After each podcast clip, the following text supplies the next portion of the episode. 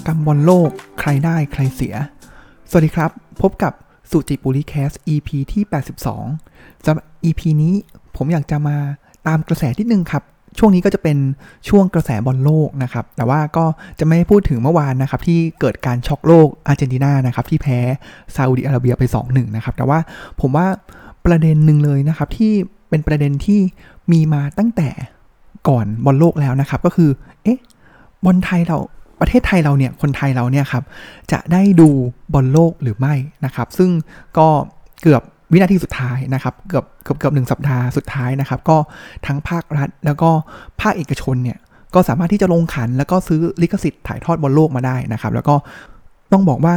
ราคาเนี่ยค่อนข้างสูงมาก ๆ ทีเดียวนะครับ ก็มีการเปรียบเทียบนะครับว่ากับประเทศอาเซียนนะครับ เราเนี่ยก็ถือว่าแพงจริง ๆ นะครับ ซึ่งประเด็นนี้ผมว่ามันก็เข้าใจได้นะว่า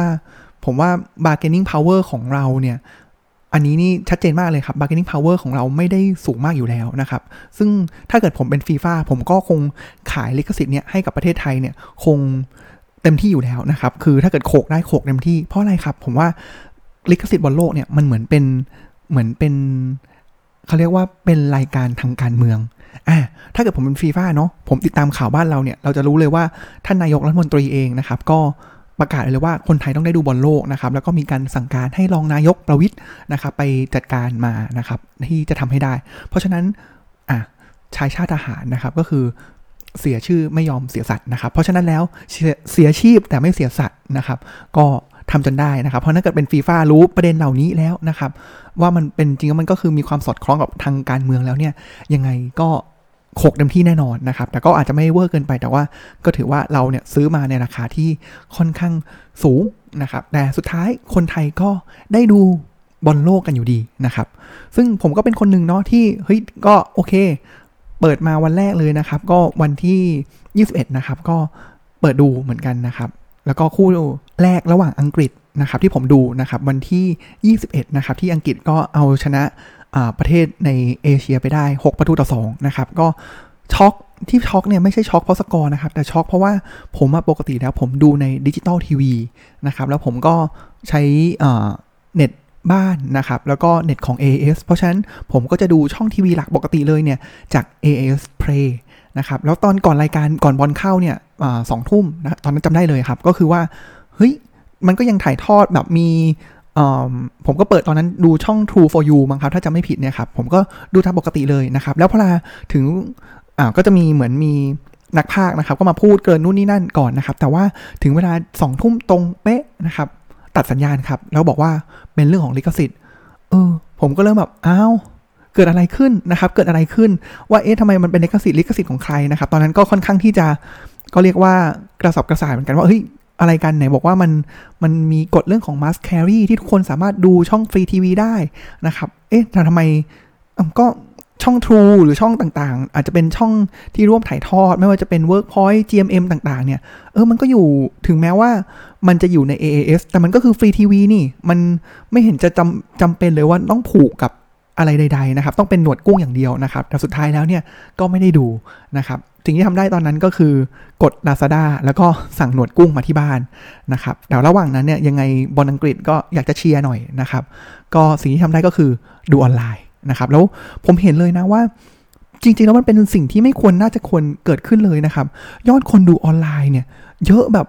ดูดูเถื่อนนะครับ ก็คือดูเยอะมากนะครับ คือแบบโอ้โห คือเป็นหมื่นเป็นแสนคนเลยครับแปลว่าอะไรแปลว่ามีคนที่ตกในสภาพเดียวกับผมเนี่ย เยอะมากเหมือนกันที่ช็อกเหมือนกันว่าเอ้ยสิ่งที่เราควรได้ดูทำไมกับไม่ได้ดูล่ะนะครับ ก็เลยเป็นที่มาว่าเออก็เริ่มกลับไป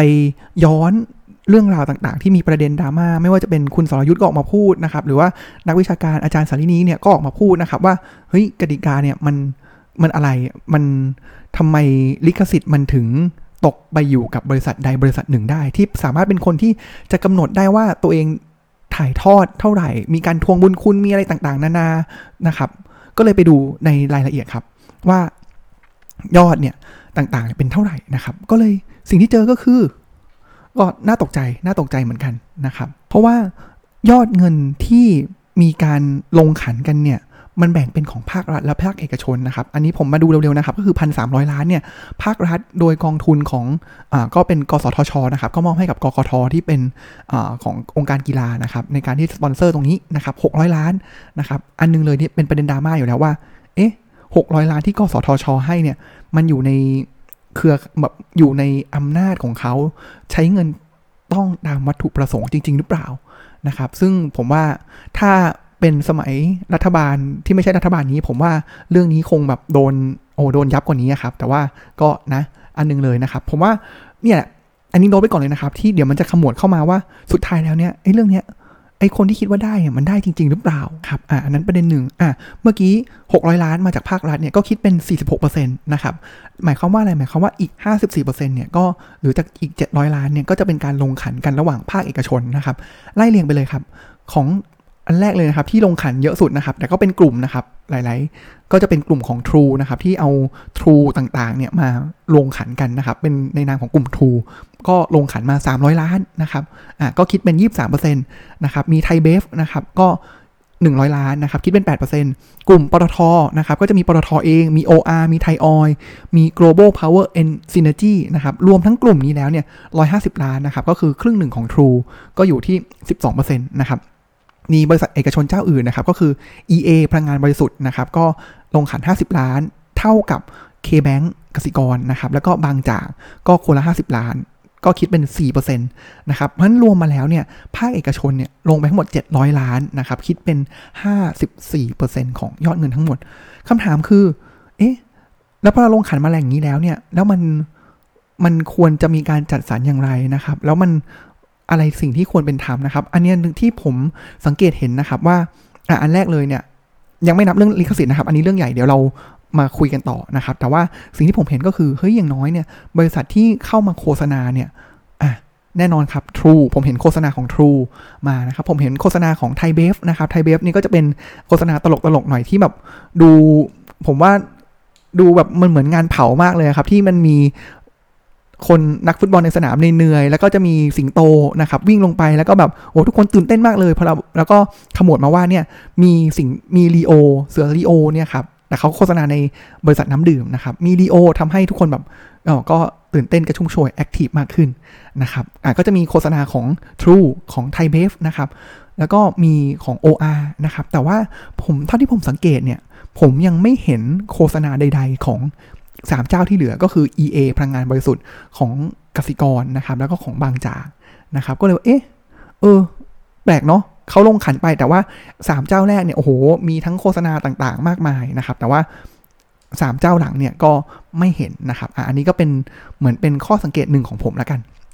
นะครับ ทีนี้ประเด็นที่ดราม่าเกิดขึ้นเลยก็คือ เฮ้ย สุดท้ายแล้วเนี่ย คนที่เหมือน acting acting เลยนะครับ ว่าเป็นเจ้าของลิขสิทธิ์นี้ กลับเป็นบริษัทของ True นะครับ ที่สามารถที่จะถ่ายทอดอย่าง AIS Play เงี้ยครับ ก็ไม่สามารถถ่ายทอดได้นะครับ แต่ว่าต้องเป็นคนที่เป็นลูกค้าของ True เท่านั้นนะครับ ต้องมี True ID ต่างๆ นานาเท่านั้นนะครับ ที่สามารถที่จะเข้าไปดูได้นะครับ แล้วก็ถ้าเกิดเป็นทีวีดิจิตอลต่างๆ เนี่ยไม่ได้เลยนะครับ แล้วก็ หมายถึงทีวีดิจิตอลที่ผ่าดูผ่านของเครือข่ายอื่นนะครับ ก็ไม่ได้เลยนะครับ ผมว่ามันก็เลยเกิดเป็นประเด็นมากมายนะครับ ว่าเฮ้ย you จ่ายแค่ 300 ล้านอะถ้าเทียบกับสมัยก่อนนะครับ สมัยก่อนเนี่ยมันจะมีกติกาที่เรียกว่า must have ใช่ไหมครับ คือเอกชนเนี่ยออก 100% 100%เลยนะครับ แต่ทุกคนต้องได้ดูเท่ากันนะครับ ดูหมดเลยในฟรีทีวีนะครับ แต่ว่าคราวนี้เอกชนเจ้าเดียวที่ออกแค่ 23% 23%นะ แต่สามารถเป็นผู้กำหนดทิศทางกำหนดลิขสิทธิ์ของการถ่ายทอดได้ ถึงแม้ว่าจะมีการผ่อนปลนในรอบ 16 ทีมสุดท้าย แต่ว่าเขาเขาใช้สิทธิ์อะไรออกแค่ 300 ล้านหรือยี่สามเปอร์เซ็นต์ในขณะที่ภาครัฐเนี่ย ภาครัฐที่ก่อนหน้านี้ภาครัฐไม่ได้ออกนะครับ ออกถึงจะเป็นเจ้าภาพใหญ่ถึง 46%เนี่ยกลับไม่มีสิทธิ์ไม่มีเสียงอะไรเลยนะครับ แล้วก็ไม่สามารถที่จะทำให้เป็น must have หรือ must carry ได้อย่างที่ก่อนหน้านี้เคยบีบบังคับ เอกชนอื่น ๆ มาก่อนนะครับ ผมว่ามันก็เออมันก็แปลกแปลกแปลกน่าแปลกใจนะครับ ในเรื่องของการที่ภาครัฐที่เป็นผู้กำหนดกลไกต่างๆ มีการกำหนดอยู่แล้วว่าทุกคนต้องได้ดูเนี่ยกลับทำมอบอำนาจอะไรต่างๆเนี่ยให้กับบริษัทเอกชนที่ก็ไม่ได้จ่ายแบบทั้งหมดด้วยนะครับ ผมว่าอันเนี้ยน่าแปลกใจนะครับ ทีนี้ผมเลยอยากจะย้อนกลับมาครับว่าเออแล้วสุดท้ายแล้วเนี่ยสิ่งที่ภาครัฐ ผมว่าอันหนึ่งเลยเนี่ยของสามบริษัทที่ผมมีข้อสังเกตว่าไม่เห็นโฆษณา ไม่ว่าจะเป็น EA KBank หรือว่าบางจากเนี่ย ผมว่าเขาอาจจะแบบเออโอเค ก็อาจจะโดนเรี่ยไรมานะครับอ่าอยู่ประเทศนี้ก็ถ้าเกิดถูกผู้มีอำนาจหรืออะไรอย่างนี้เรี่ยไรมา ผมว่าก็